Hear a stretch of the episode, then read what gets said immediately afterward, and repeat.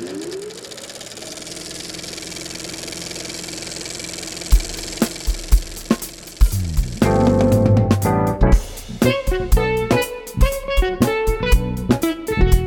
is Chichester Cinephile, the podcast for Chichester Cinema at New Park in Chichester, West Sussex.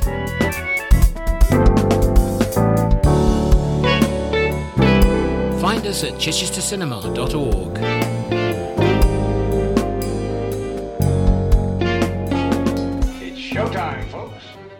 Welcome to episode 8 of the Chichester Cinephile podcast for Chichester Cinema at New Park. While the cinema has been closed, we've been doing our version of the Cine Circle and providing streaming recommendations to try to fill the gap. Now we're delighted to have a programme of films to preview, and we also have some interesting other features for you as well. We'll be getting a rundown of exactly what going to the cinema will entail from Walter, the cinema director and programmer, and then we'll be previewing some of the films planned for October at the new park. We'll be talking to cinema president Roger Gibson about his visit to the Venice Film Festival, and we will finish with part two of our look at the gumshoe, the private eye in cinema. So there's no mini cine circle this time, but as it seems to be quite a popular part of the podcast, we're considering bringing it back for the next edition in November. If you have any thoughts about this, please email us via walter at chichestercinema.org and uh, let us know what you think. Here's the team for this episode. Hello, everyone. I'm Carol Godsmark, and I'm part of Chichester Cinema at New Park. Hi, I'm Patrick Hargood, and I'm Deputy Education Officer at the cinema. And I'm Sandy, a regular member of the audience at Chichester Cinema. After this, we will hear from Walter. Go ahead. Make my day. I'm actually back in the cinema, which is quite a remarkable thing. And I'm with uh, Walter Francisco, who is cinema director and programmer. And he's going to tell us what sort of experience people are going to have when they come back to the cinema. So, what's it going to be like, Walter? First of all, welcome Sandy to our cinema. It's nice to have people, nice to have smiling faces in the building again. Well, hopefully, it's going to be a joyous occasion, you know, bringing a bit of that magic back to Chichester, to our patrons, and most importantly, a safe trip to the cinema. We've implemented a whole range of guidelines, and these are both from the UK Cinema Association and from the Community Centre Association, because we have to look at both of those.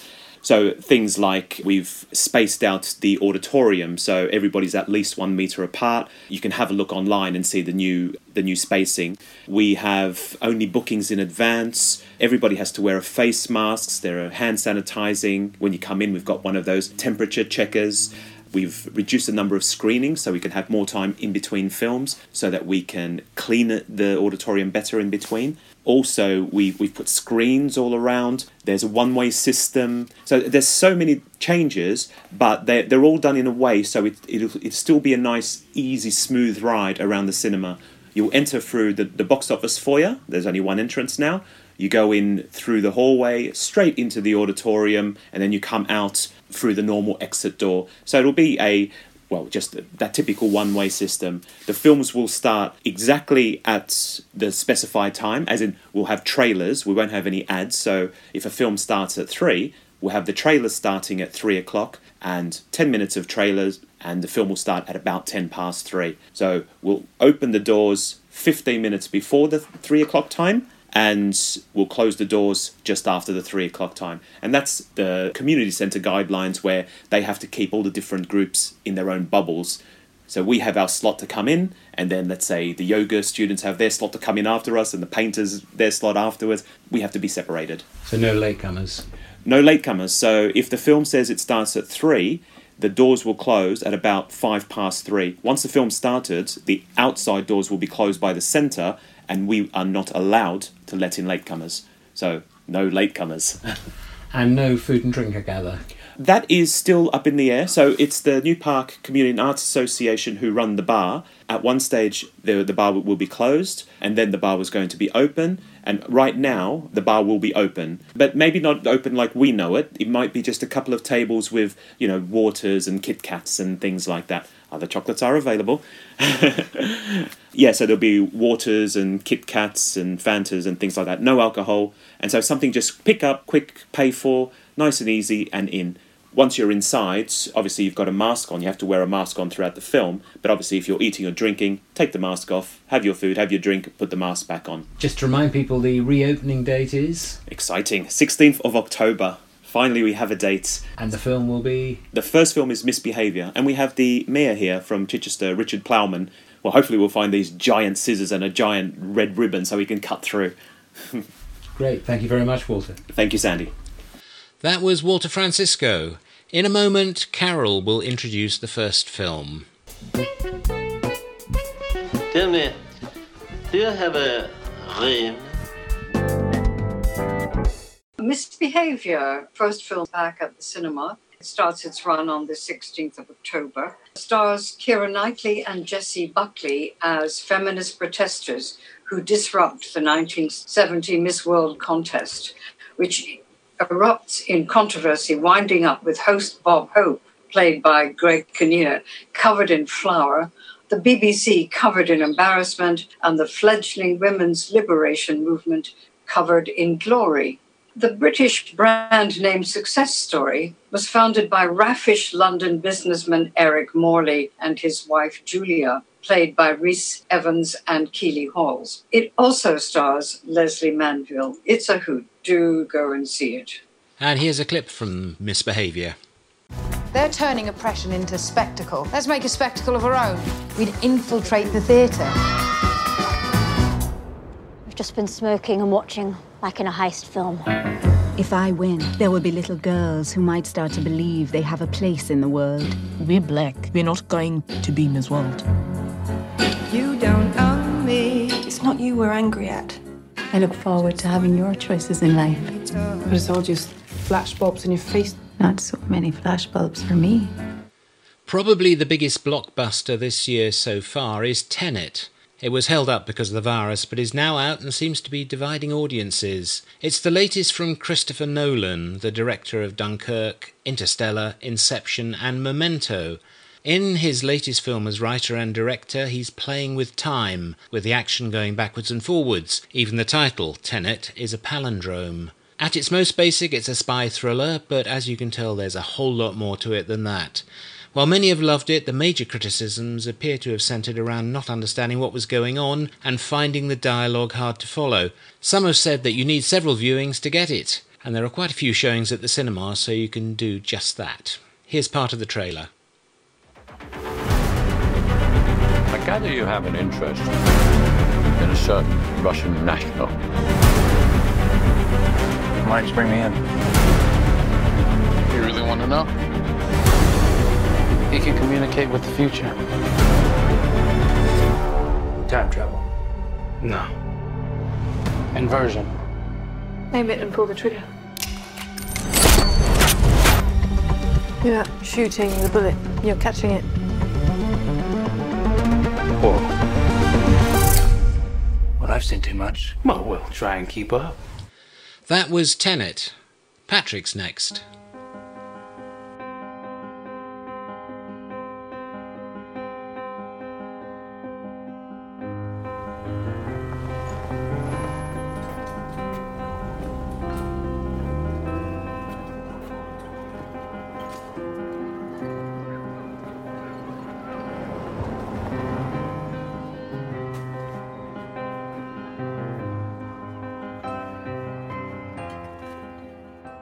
That was the title music for the Oscar winning Korean film Parasite, composed by Jaeil Jung, which begins with a shot looking from the murky windows of the basement flat where the Kim family live as traffic rolls past. The film tells the story of how they escape from this dungeon to the glorious affluence of a luxury architect designed home with a vast picture window. It's funny, gruesome, and shocking. Essential viewing if you missed it just before lockdown, and well worth a second look if you did catch it. And if you're going for a second time, you may, may care to catch one of the special screenings in black and white. Director Bong Joon Ho is a big fan of black and white movies, and he personally supervised the transfer from colour. Can you think of any other films that are in black and white or colour options, without the colourised ones of the past few years, but are designed to be that way? Mad Max Fury Road. Oh right, was one, but it was um, it was never released in the cinema in black and white. It was only it was a special DVD edition. I haven't actually I've seen the original version in color. I haven't actually seen the black and white version, but uh, I may well check that out. Yeah, interesting concept. Carol, you're up next. The Truth. There are two screenings of The Truth, one on the 30th of October and the second one on the 2nd of November. It's about a legendary movie star played by Catherine Deneuve, who has written a dubious memoir which outrages her daughter, played by Juliette Binoche, in Hirokazu's Koreeda stylish, seductive family drama. This is the first non Japanese language film from the director and writer, who won the Palme d'Or at Cannes in 2018 for his film Shoplifters. And he's come to France for a very elegant family drama set in Paris. He explores his favorite themes of responsibility, legacy, and the fluidity of roles between parents and children. And here is a short clip from the trailer for The Truth. I don't remember. You were just a baby. And you, Daddy? No, I've never been here before. The house looks like a castle.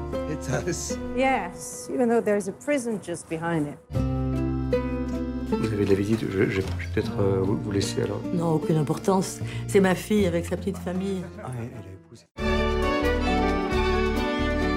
You wanted to make her jealous. Show her our happy family, but that's not gonna make her jealous.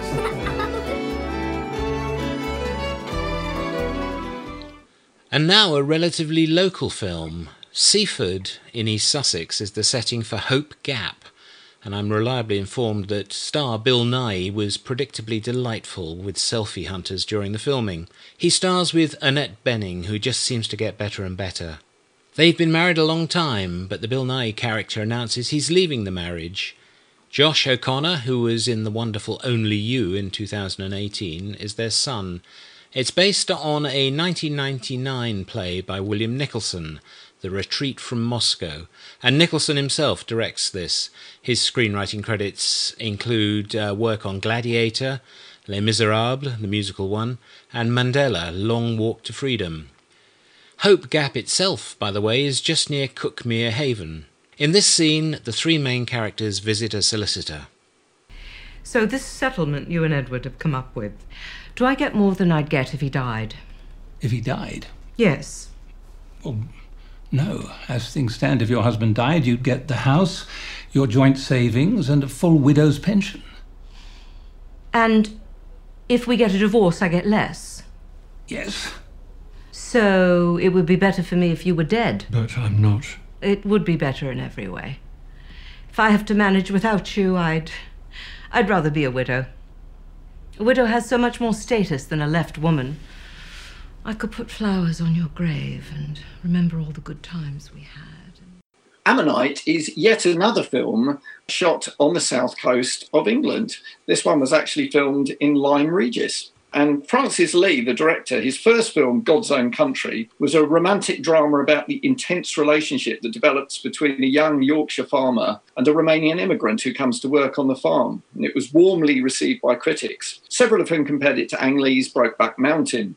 His latest film, Ammonite, and Ammonite, by the way, is a prehistoric cephalopod. This film's receiving a special preview screening at Chichester Cinema this month, ahead of a wider release next year. And it's also about a same sex relationship between two people of very different backgrounds, but this time the characters are based on real people. Uh, the Victorian paleontologists, Mary Anning, played by Kate Winslet, and Charlotte Murchison, played by Saoirse Ronan. And here's a clip from the trailer.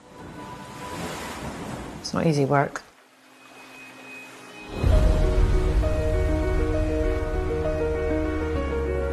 What is it?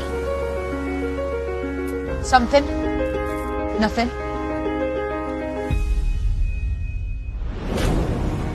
There is a little ammonite inside. Something tells me it'll be crushed. That one was special. Both the theme and the coastal setting invite a comparison with last year's French hit, Portrait of a Lady on Fire. And Lyme Regis looks fantastic in the film. I think God's Own Country starred Josh O'Connor that I was just talking about in Hope Gap as well. Yeah. Of course, yes. I should have said that, shouldn't I? Yeah, I'd forgotten good. he was in Hope Gap. Yeah, he's Yeah. good. Yeah, he was he was very good. I obviously I haven't seen Hope Gap, but he was very good in God's Own Country. In fact, I thought the have you seen God's Own Country? I saw it at the Edinburgh Film Festival with the director. Oh right, what did you think, Carol? I loved it, absolutely loved it. Yeah. But it was in one of those um, old, huge cinemas with the flap up seats. And because of the nature of God's Own Country storyline, i.e., homosexual love, you could hear the seats going up as people left. Oh it was so God. funny, you know, sort of clack, clack, clack, clack, clack, clack as people left. Seriously, in 2017, people would walk out because of gay love scenes. Well, don't no, it it. was kind of explicit. We have just discussed Misbehaviour, Tenet, Parasite, The Truth, Hope Gap, and Ammonite. Full screening details are on the website, of course, at www.chichestercinema.org. And in a few seconds, I'll be talking to Roger Gibson about the Venice Film Festival 2020. They call me Mr. Tibbs. I'm with Roger Gibson, who is the president of Chichester Cinema at New Park, but you also have some other roles. Yes, uh, I'm the artistic consultant generally for the for the programming. I do some of the programming. Walter does most of it, in fact. But I'm involved with doing the uh, uh, program for the performance and special events, and also the most probably biggest thing now is is uh, uh, artistic director of the of the film festival, which we had to cancel this year, which would have been tw- 28, I think, or 29. But talking of festivals, you go to a lot of other festivals, and you're just back from Venice. Yes. That must have been very different this year. It was. First of all, it seemed like being on another planet compared with, with here in a way. It was very relaxed, uh, although very strict. Everybody had to wear masks virtually everywhere. But yes, I mean, I've been going for the last four or five years. And although, in fact, uh, what I really think was terrific was the, the courage of Venice to do this because, you know, Cannes was cancelled these awful online festivals, which I just don't like. Karlovy Vary was was was cancelled. I booked for all of those. I got everything back. So I thought that was fantastic. Even up to before I was going, I wondered, will I be able to get there? Will they stop me? You know, is there going to be some problem? But no, it went very very well indeed. In terms of the festival itself, the director uh, said that there would be fewer films than normal. Not that many, in fact, because there were over ninety. Over 90, yes, 90 films. There were 11 auditoriums and there were some outside. And last year, of course, they had Joker, of course, what won it. So there were big films like that and Polanski's J'accuse, which I've seen, which nobody uh, outside Italy and France has been able to see. I've been trying to get see whether they're going to, you know, have it over here. So, so there were some bigger blockbusters last year, uh, which they, they, they couldn't have, partly because they weren't available, you know, as, as much as anything. So the, there was a jury, Cate Blanchett, Matt Dillon. I didn't see any of these, and Joanna Hogg, the British director. I, I didn't see any of them, and they had red. I mean, they had red carpet stuff there. There, there were various sections. The main one was the competition section, which was 18 films, and there was an outer competition section of 21 films plus shorts, and then there was a thing called the Orizzonti. I don't know whether it's the name of a person because it, it doesn't explain it in the catalogue. A huge catalogue, you know, and amazing, you know, they came up with some good films. Going on to that, UK films. Some of them were in competition. The Duke was a film which was originally going to come out. We were going to be showing it actually in November, I think. This is a film with Jim Broadbent and Helen Mirren. This- is about the, the character was in the 60s who stole the Duke of Wellington painting by Goya and then used that as a, a kind of almost blackmail to get various things, all for good causes. So it's, it's you know, it'll do, it'll do very, very, very, very well, I think. There was Final Account, which is a documentary made by Luke Holland and it was interviewing Nazis. It was mainly about them joining the Hitler Youth. So it was quite an interesting, you know, side of, of, listening to those that quite happy to talk about it and quite happy to be a Nazi and so so forth. So it's quite interesting. And then there was a film called Nowhere Special, Umberto Pasolini. It was with James Norton. It's actually an Irish film, although it's down as an Italian, Romanian, UK production, but it was set in Ireland, in fact. I think it's a, it's a true story about a father, James Norton, who's having uh, terminal disease and he's got a four year old son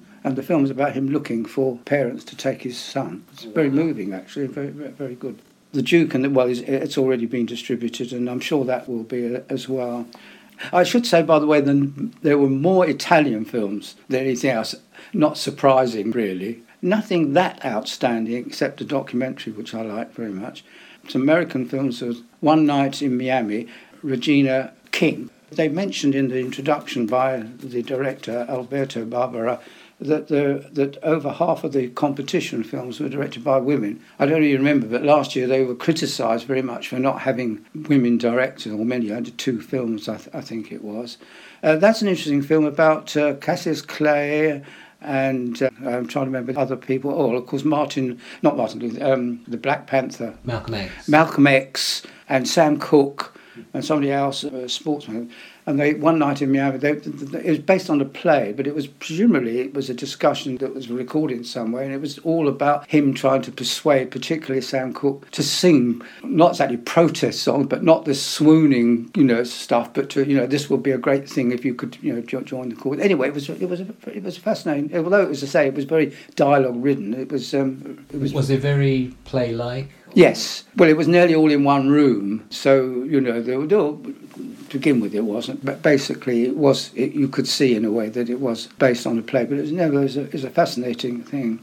American films. Well, I just mentioned that one night in Miami, and and the one that won the award. Fortunately, I saw. I, I don't know. I mentioned I saw five or six films a day, going from I tried to not book anything before nine, but I did in some cases. But it was 11 o'clock on the last uh, in the morning, and the last film at night was usually at 10, 10.30, so I came out about 12.30, 1 o'clock. So I saw over 50 films. And Nomadland was the um, one of the last films I saw as it happened. So one of the things you, that they do at the end is that they repeat the, the Golden Lion and so, so forth. Nomadland was the winner with Frances McDormand. It was it was a lovely film. It reminded me a little bit. It was sort of a little bit of a road movie of the film with Bruce Dern. Um, Nebraska. Nebraska. Yeah, it's that kind of feel, you know, sort of meeting different people. And so, although these were not family and so forth, uh, quite the opposite. That's already going to be released in the UK. Am I right in thinking this is about the sort of retired people who get motorhomes yes. and then That's go right. on the road? That's right. Yes, and so he, he moved, she moves about in different places permanently. Permanently, yes, and cleaning and getting jobs in various places just to keep herself. So our audience will like that, I think. That, and that was directed by a woman as well, by the way, Chloe Zhao. That's how you pronounce her name. The documentary, every document I, I saw, I liked. Uh, I've already mentioned Final Account. There was a fascinating documentary about the making of La Dolce Vita. It was more to do with the producer, and a shame I can't remember the name of the producer, but he was really very important in, and I didn't know very much about that, and the way the difficulty of that film being made, and the way in which the budget went from whatever it was, it went four times to the amount, and nobody wanted to, a four-hour film. You know, nobody you know said, and then you know we we need some American stars in it. So that, anyway, it was as you know it was made, and of course it did make history. But it was a fascinating documentary. Then there was a, I wouldn't believe that uh, there was a documentary called Hopper Welles when uh, Orson was making The Other Side of the of the Wind. Dennis Hopper was in that, and Orson set up a, an interview between Dennis Hopper and himself. Welles was off camera, he was directing it or photographing it, and it was 130 minutes of Dennis Hopper talking, and it was fascinating. And the other documentary, which was even longer, and I, I did sleep in some of the films, and the longest one, which was the four and a half hour documentary by Frederick Wiseman, City Hall, and it was about Boston City Hall four and a half hours. He, he made a film about the National Gallery. His films are always very long, about prison. And it was absolutely fat, and it was a, it really gave a very good idea of the, the importance of, of the mayor and all the different services. It went to all sorts of diff- different aspects of, of County Hall, four and a half hours, no interval, and it was great. So um, the other the other one, Notturno, Gianfranco Rosi, he was the man that made Fire at Sea, which was very much hand camera and everything. Well, had to be with the with the. There were a few sort of not so hisses or something at the end of it, uh, but it was very, very much sort of very carefully framed and everything. Um, and it was to do with refugees, and it was to do, particularly, was a very moving scene. But again, I felt it was so beautifully photographed of children who had experienced, you know, their, their fathers and uh, families being killed and, and butchered and various things, and drawings of, of them and houses being built. And they were talking about them like that. And it, but it was so beautifully done. And I, I don't know, I, I, it's a strange kind of thing. I suppose I'm used to documentaries being, you know, sort of shaky cameras, but it's always set up for them to talk about. It's like an exhibition. Uh, that was called Notturno. Very briefly, um, other films that I saw which I was particularly impressed in. There's an Indian film called The Disciple, which was about classical Indian music. It was about a chap learning from a, a professional. There was a very shocking film called New Orders. From, I thought it was Argentinian, but it's Mexican actually, which didn't have any sort of background to it. It just it was just started off with a wedding, a very upper class wedding, and then suddenly there were people coming in masked, shooting the guests and so forth. And it was all about a, a new order obviously an attack on a certain class, and it was basically just that. It was sort of a massacre. I mean, it was quite shocking. There was a film called Pieces of Woman, a Canadian film, which started with a 20 minute. Uh, they said it was a single take. I don't believe that, but anyway, of a birth sequence which went wrong, a miscarriage, and then it was to do with the problem of that, and also the fact that should you take the midwife, you know, criminal, she didn't hadn't done her job, but it was a oh, it was a quite a sequence, in, in, in fact. And then there was a Russian film called Dear Comrades by Andrei Chodorkovsky, which was about a strike in communist Russia in the 1962 and the way in which uh, they killed some of the strikers and that was done in black and white Academy ratio. So you know, that was that was very interesting. And a film called Miss Marx, which was about, of course, the, the daughter of the famous Marx, and it was very literary. I mean, there were one or two films that were very literary. There, there was an American film with Casey Affleck, it was set in a sort of western town, and it was again to do with two women that actually had had an affair. The dialogue was done in a sort of very literary way, and I, I'm not sure that the actors felt that comfortable with it. And I found it a little bit the same with Miss Marx, but they're both fascinating films. The weirdest film I think I saw is Mosquito State, which is about a, a character is American. Well, it's supposed to be a, a I'm not sure nationality, Polish. The director is Filip Jan Rymsza. He was the one that finished The Other Side of the Wind, the Orson Welles film. It was about the chap that, that got mosquito bite and it became and it obviously became almost sort of horror science fiction, but he's sort of swelling. So it was it was about his psychological state. He was actually a, I think he was um, he had something to do with um, brokering or something. Uh, but it was it was a really weird film because slowly he became became sort of the swellings became bigger and bigger, and nobody seemed to be taking much notice of his state. that that was that was the weirdest thing. So quite an eventful trip all round. Yes, yes, very enjoyable and extremely well organised. I take my hat off to the organisers.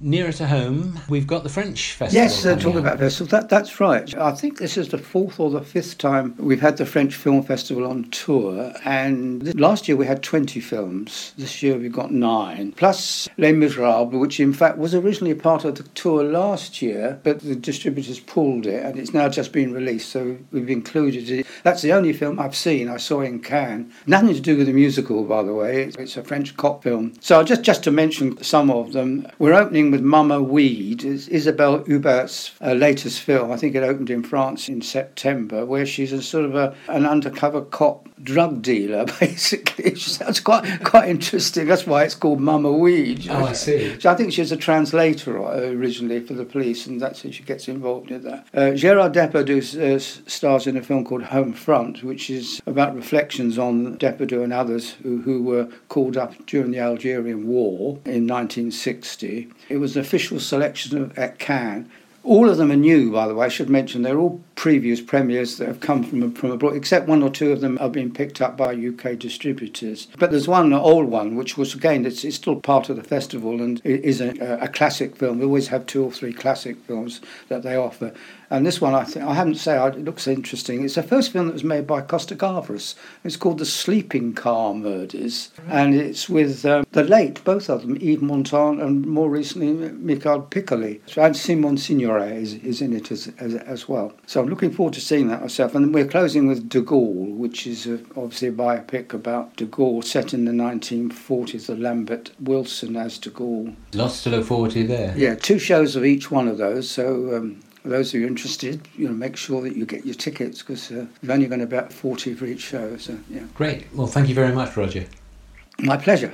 That was Roger Gibson, and next is part two of our investigations into private detectives in films.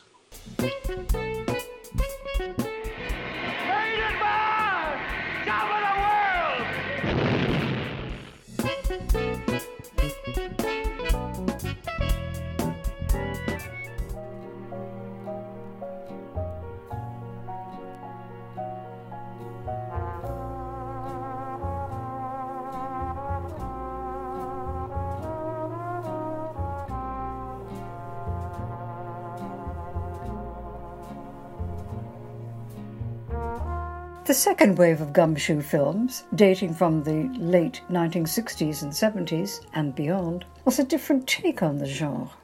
Roman Polanski's outstanding Chinatown, starring Jack Nicholson, joining Shaft. Who could forget the soundtrack of this 1971 film? The Long Goodbye, 1973, one of the best too, with Elliott Gould as Philip Marlowe at his softest, in contrast to Bogart's hard boiled and although, in my view, not as powerful as the earlier 1940s and 50s types, considered Donald Sutherland in Klute, 1971, who conveyed a more casual, sexy gravitas than their tortured predecessors. You didn't get him. No, Was it Grunman? I didn't see him.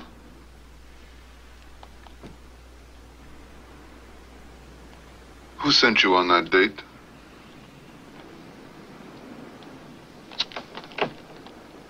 Frankie Ligourin. You and I will go talk to Frank Ligourin tomorrow. Their co stars, Faye Dunaway, Charlotte Rampling, Jane Fonda, are complex sex symbols rather than inscrutable femme fatale. And Gumshoe, the film with the actual word as the title? Stephen Frears directed Albert Finney in this 1971 British version of the film noir. Eddie Ginley, Finney, works at a bingo hall in Liverpool, but dreams of becoming a stylish private detective like those he has read about and seen in films. After placing an advertisement in a local paper announcing his detective series, a mysterious offer comes his way. The inexperienced and clueless Gumshoe slowly realizes that he is entangled in a serious case involving drugs, murder, and even his own family. I'm looking for Ginley. Ginley, the private investigator. Oh, I'm the comedian, the private investigator's hell. What do you want with him? I have a job for him. Oh, what kind of a job? Private investigating kind of a job. An affectionately nostalgic and amusing tribute to the movie fiction private eye genre of yesteryear, Frears' postmodern dismantling of the American detective film revels in British locations and wonderfully earthy wordplay. You'll never look at a raincoat in the same way again. Here's looking at you. Eddie? There are rich gumshoe pickings in the USA during the 1960s and 70s, including Frank Sinatra as Tony Rome, 1967, and the follow up, Lady in Cement, a year later. The far more memorable film, Shaft, 1971, was the big winner, including gaining an Oscar for the sensational music score by Isaac Hayes. John Shaft is the ultimate in suave black detectives and finds himself up against Bumpy, the leader of the black crime mob. He, in turn, up against the black national, and then Shaft works with both against the white mafia, who are trying to blackmail Bumpy by kidnapping his daughter. Hello? Hello, baby. I waited up. Sorry I can't make it. You got problems, baby? Yeah, I got a couple of them. I was born black, and I was born poor. I love you. Yeah, I know. Take it easy.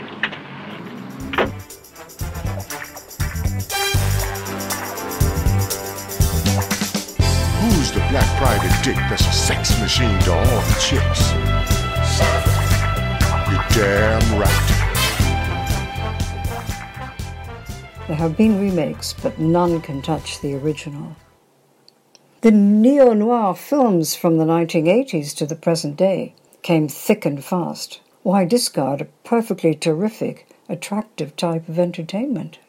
The Coen brothers always game for a clever resuscitation, directed Blood Simple, 1984, with a gloriously repellent performance by M. Emmet Walsh, who plays a private detective The world is full of complainers.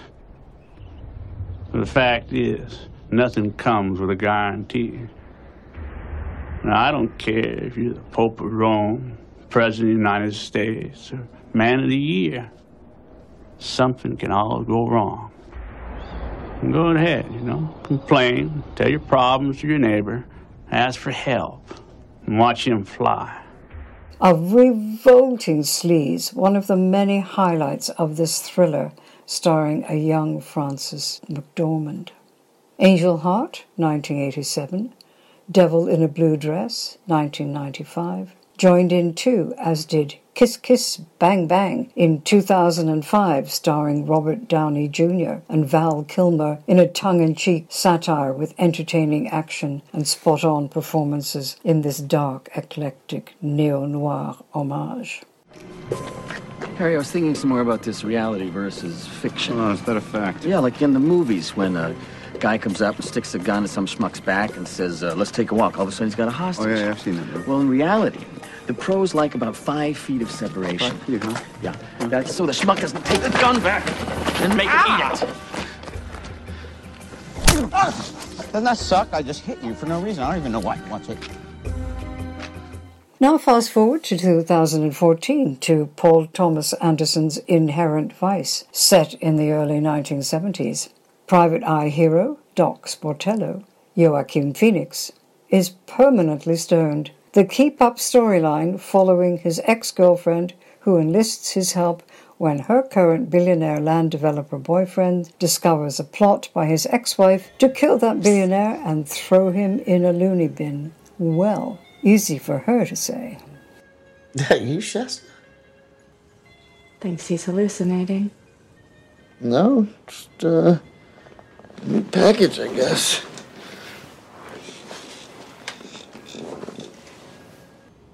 I need your help, Doc. Uh, you know, I have a an office now. That's like a day job and everything. I looked in the phone book. I almost went over there. Then I thought better for everyone if this looks like a secret rendezvous. The Private Eye movie is just one of the great types of entertainment of the last century.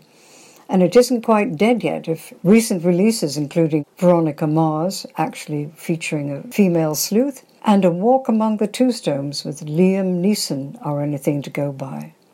So you're a private detective, is that right? I'm licensed. What's that mean? It means that sometimes I do favors for people, and sometimes in return, they give me gifts. Gift. Uh-huh. But you used to be a cop, right? Yeah. So why'd you quit? I didn't like the hours, Mr. Kristo. Uh, the corruption got to you, huh? Not really. It would have been hard to support my family without it. And who hasn't seen The Girl with the Dragon Tattoo and marveled at the storytelling of this 2009 Swedish film based on a Stieg Larsson murder mystery series? There has never been a character quite like Lisbeth Salander, our amateur detective on a deadly mission. She's a computer hacker and teams up with Mikael Blomkvist, an investigative journalist, to extract revenge and solve a 40 year old mystery. Salander, unforgettably played by Noomi Rapace, is an intriguing, infuriating, unknowable, and ultimately sympathetic character. The film far, far superior to the American remake two years later. Why do they do it? Non English speaking filmmakers continued to enter this crowded field too, with Stolen Kisses featuring Francois Truffaut's alter ego, Antoine Doinel, and the Belgian Transfixed. Beau is a transsexual prostitute in Brussels who is infatuated with a neighbor and suspected by the police in a series of transsexual murders. In order to clear herself, she must turn detective. South Korea's Private Eye, a lurid mystery, unearths serial murder, drug racketeering, and sexual corruption by a deadbeat gumshoe, biting off far more than he can chew. This two part summary focuses mainly on the true blue gumshoe film noir, but you could argue that Hercule Poirot should be headcounted as well as Charlie Chan. Mr. Moto, starring Peter Lorre of M fame, and the Maltese Falcon, the daring do Bulldog Drummond, Miss Marple, Ellery Queen, and why not Nancy Drew, the teenage sleuth, too? Well, that's for another time, another place. I'm tired of making up lies, says the dangerous and distrustful Dame Brigid O'Shaughnessy, played by Mary Astor in the classic period showpiece The Maltese Falcon, of not knowing what's a lie and what's the truth. Patrick's choice of 1960s gumshoe film noir is up next. Wallow in wisecracking gumshoes like Philip Marlowe, who describes a character in Farewell, My Lovely. He looked as inconspicuous as a tarantula on a slice of angel food. Perfection.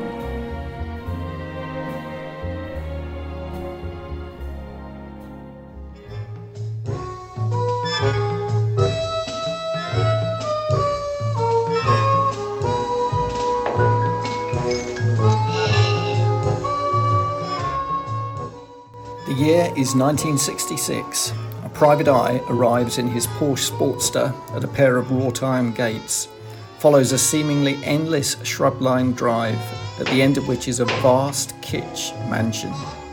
The housekeeper takes him past the Olympic sized swimming pool, where he pauses to admire the teenage daughter of the house. He is admitted to the private quarters of the queen of this realm, who has a job for him. Mrs. Sampson? That's right. Lou Harper. Albert Graves' telephone said you needed me for something. Oh. A drink, Mr. Harper? Not before lunch, thanks. I thought you were a detective. New type. Oh. Albert Graves is one of our lawyers. It's on his recommendation I'm hiring you. It's about time he threw some business my way. Hmm? I've known Albert since he was DA up here. Oh, he said you were good at finding things. Uh, my husband's. Uh, you're sitting on my robe. My husband's disappeared. Tried missing persons? Well, that might mean publicity. Ralph loathes publicity. Besides, he's got an abnormal fear of the police. I simply want you to find him and tell me which female he's with. The film is Harper, based on The Moving Target by Ross MacDonald, under which title the film was released in the UK. Paul Newman is the eponymous private eye, and Lauren Bacall is his client, in an obvious allusion to The Big Sleep from 20 years earlier, which Sandy celebrated in the last episode. Harper is a key text in the history of private eye movies, in that it both looks back to the classic noir period of the genre in the 1940s and also instigated the neo noir iteration of the genre, which flourished in the late 60s and the 70s. According to David Thomson, Newman was a teenager aping Bogart, but that is unjust. It's an engaging performance, wisecracking yet honourable, cocky but rueful, with a less than respectful attitude towards the police. The film also helped to establish William Goldman as a screenwriter. He went on to write Butch Cassidy and the Sundance Kid, All the President's Men, and The Princess Bride. Through dialogue such as this mordant exchange between Newman and his friend, lawyer Albert Graves, played by Arthur Hill. Huh? How does it feel to be popping your flashbulbs in dirty little motel rooms? Spying on the cheaters? hmm? Yeah. Well, things just don't turn out the way we plan them, do they? You were hired by a bitch to find scum. Yeah, and every time I hope it's gonna be Prince Charming sending me out to scout out Cinderella. Oh, yeah. Boy, I had a total of about eight pretty disgusting months last year. Then I had five or six good weeks. let me tell you something. I mean, it's something that you and you won't understand, and Susan sure as hell won't, but those five or six weeks, I really felt alive. So all I can do, Albert, is just do the dirty job all the way down the line. The weak link was perhaps the director, Jack Smight. His work here lacks the style of a Hawks or a Huston. A sequel based on MacDonald's second novel in the series, The Drowning Pool, was made nine years later with Stuart Rosenberg directing, Newman reprising his role, and this time co starring with his wife Joanne Woodward and a very young Melanie Griffith. It is well worth a look, but a lot more downbeat than the original film.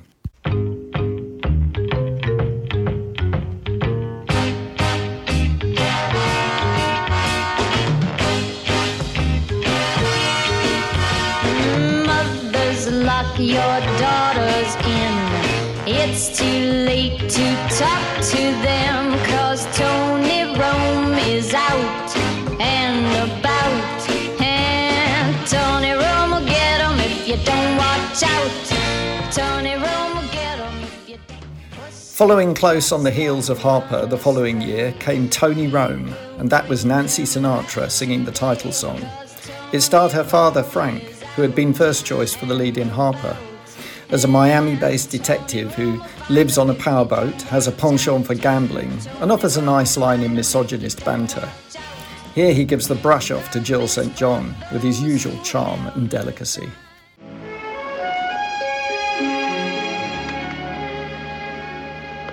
Would you like to come up for a drink? No. Forget it. It would make it too easy. For you or for me? You're an interesting man, Tony Rome. But I suddenly realize I've been doing all the pursuing. Not healthy for my ego. You can relax. You're just suffering from a case of the divorcee blues. What's that? It's kind of like a post pregnancy depression. Neither lasts.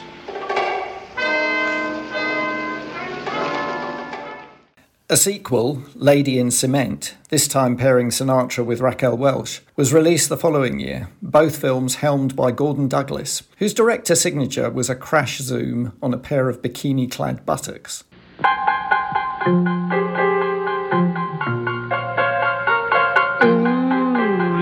sister. I don't know what you're thinking.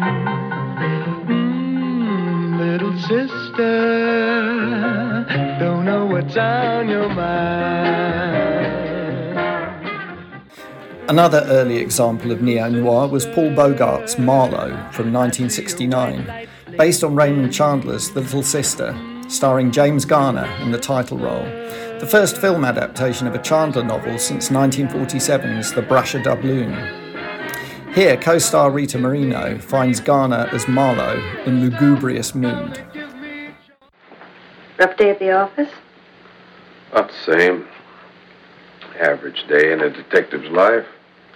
I've been stabbed, snubbed, and generally snookered. Ache all over. My office qualifies for urban renewal. The cops envy my successes. They're trying to take my license away. I, I'd say that's an average day.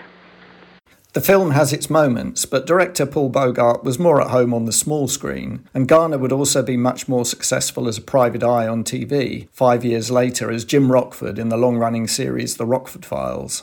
Across the big pond, James Hill blended the private eye movie with the slasher movie in the extremely gory A Study in Terror, a Holmes pastiche filmed at Shepperton, starring John Neville and Donald Houston as Holmes and Watson.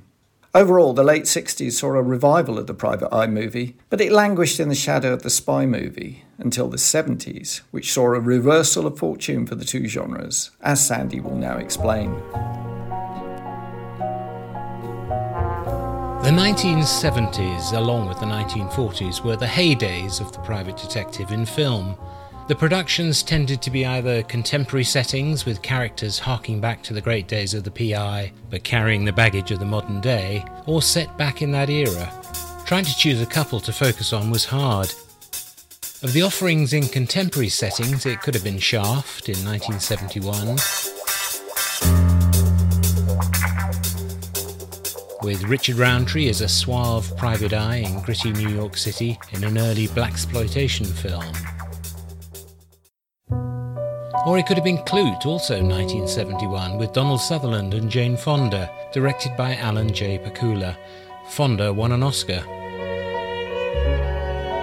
Then there was Arthur Penn's Night Moves, 1975, with a suitably hard boiled Gene Hackman as Harry Moseby. I think Harry would like me to leave. Well, I don't think that's necessary. I think Harry thinks it is. Harry thinks if you call him Harry one more time, he's going to make you eat that cat. In 1978, Richard Dreyfuss played a different type of PI, with a broken marriage and often his kids in tow. What are you doing here anyway? An industrial investigator. He's a private eye. He really is, you know. A private eye. There was Michael Winner's dreadful remake of The Big Sleep with Robert Mitchum, updating to 1970s London. I don't think I've ever been so angry in a cinema. A complete absence of style, pacing, and understanding served to highlight the greatness of the originals. To my mind, there are two great films playing true homage to the golden age of private detectives. The first proves that Robert Mitchum could crack it in Dick Richards' remake of Raymond Chandler's Farewell My Lovely in 1975. Mitchum is too old to be Philip Marlowe, but it's easy to forgive that as he carries the role with all the heft and flippancy required. I was trying to stabilize below the belt when this guy the size of the Statue of Liberty walks up to me. What are you, a cop? No, I'm your fairy godmother. I started to walk away. Private digs, huh? When a hand I could have sat in took hold of my shoulder. What's your name? Marlowe, what's yours? Moose Marlowe. Get down!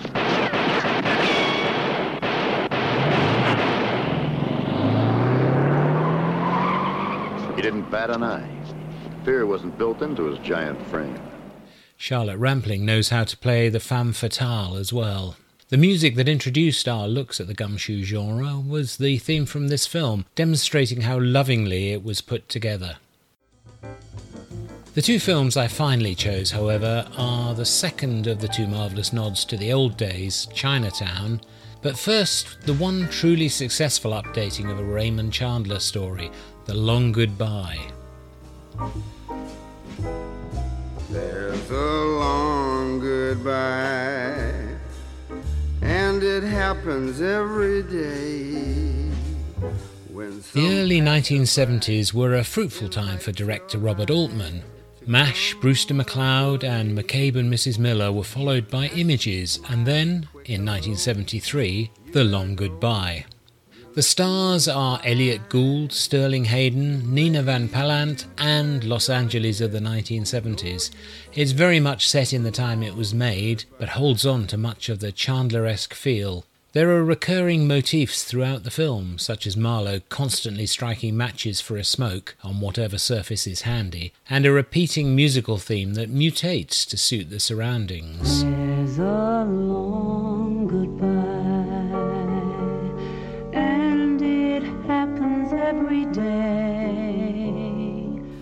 Gould is a shambling, rumpled Marlowe living alone with a cat.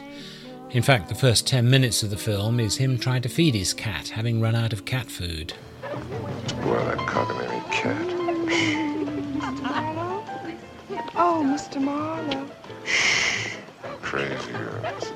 Mr. Marlowe, are you going by the store? Yeah, I'm gonna go and pick up a couple of cans of cat food. Could you pick me up some brownie mix? I'd really like to make some I'll get you some brownie mix. Get two boxes. Two boxes. Fudge kind.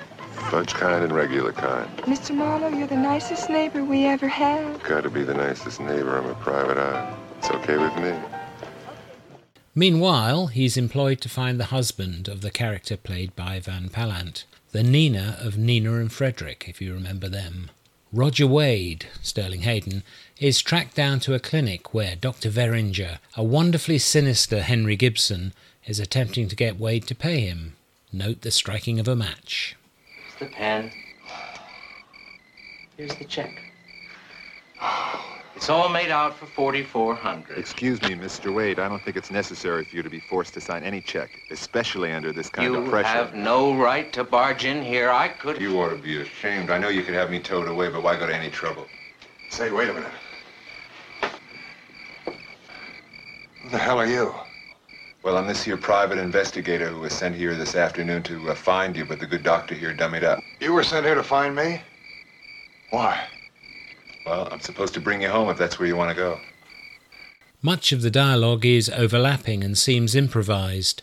If you don't catch it all, though, it doesn't seem to matter as the film grabs you and takes you along for the ride. Gould is a believable Philip Marlowe, but certainly not Humphrey Bogart or Dick Powell. They would have looked uncomfortably out of place in a 1970s setting. But all the Chandler elements are assembled here.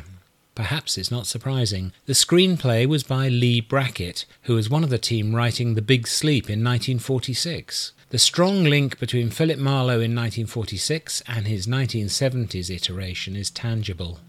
Chinatown is set in 1937. Roman Polanski directed a screenplay by Robert Towne, who has a long list of great films to his name, some that IMDb has as uncredited. The private investigator this time is J.J. Gittes, Jake, with Jack Nicholson getting his teeth into the role. Gittes is probably not as clever as a Marlowe or a Spade, or as clever as he thinks he is. He's not a loner, employing a team to help him, mainly with divorce work. His suits are flashier, too. He becomes caught up in a suicide that might be a murder as a struggle goes on to control the provision of water to a parched LA suffering from a drought. Faye Dunaway is the femme fatale here. I got your check in the mail. Yes. As I said, I was very grateful. Uh, Mrs. Mulwray, I'm afraid that's not good enough. How much would you like? I'll stop it. The money's fine. It's generous. But, uh, I think you shortchanged me on the story. I have. I think so. Something else besides the death of your husband was bothering you. You were upset, but not that upset. Mr. Gittes, don't tell me how I feel. Sorry. The link back to the black and white gumshoe days here is through John Huston, playing Dunaway's father. He directed the 1941 version of The Maltese Falcon. Do you remember the last time you saw Mulwray? Uh, at my age, you uh, tend to forget. It was five days ago outside the Pig and Whistle, and you had one hell of an argument. I got the pictures in my office, if that'll help you remember. What was the argument about? My daughter.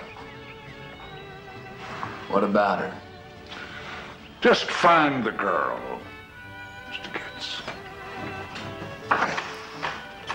The film is totally satisfying with great performances, and it will keep you guessing till the end. A sequel finally turned up in 1990, The Two Jakes, again written by Towne, and it starred Nicholson, who also directed it. It didn't garner the critical acclaim of Chinatown, but I enjoyed it. Certainly, Jake Gittes was a very acceptable addition to the ranks of film gumshoes. Well, nobody's perfect.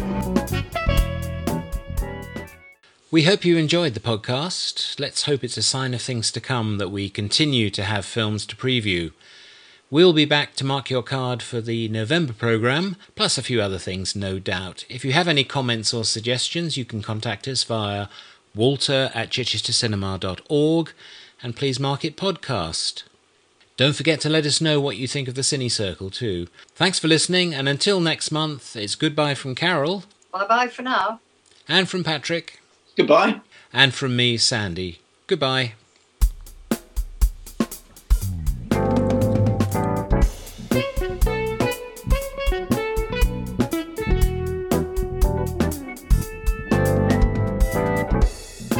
I know that you and Frank were planning to disconnect me.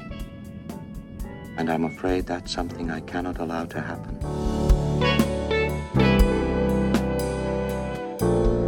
Find us at chichestercinema.org.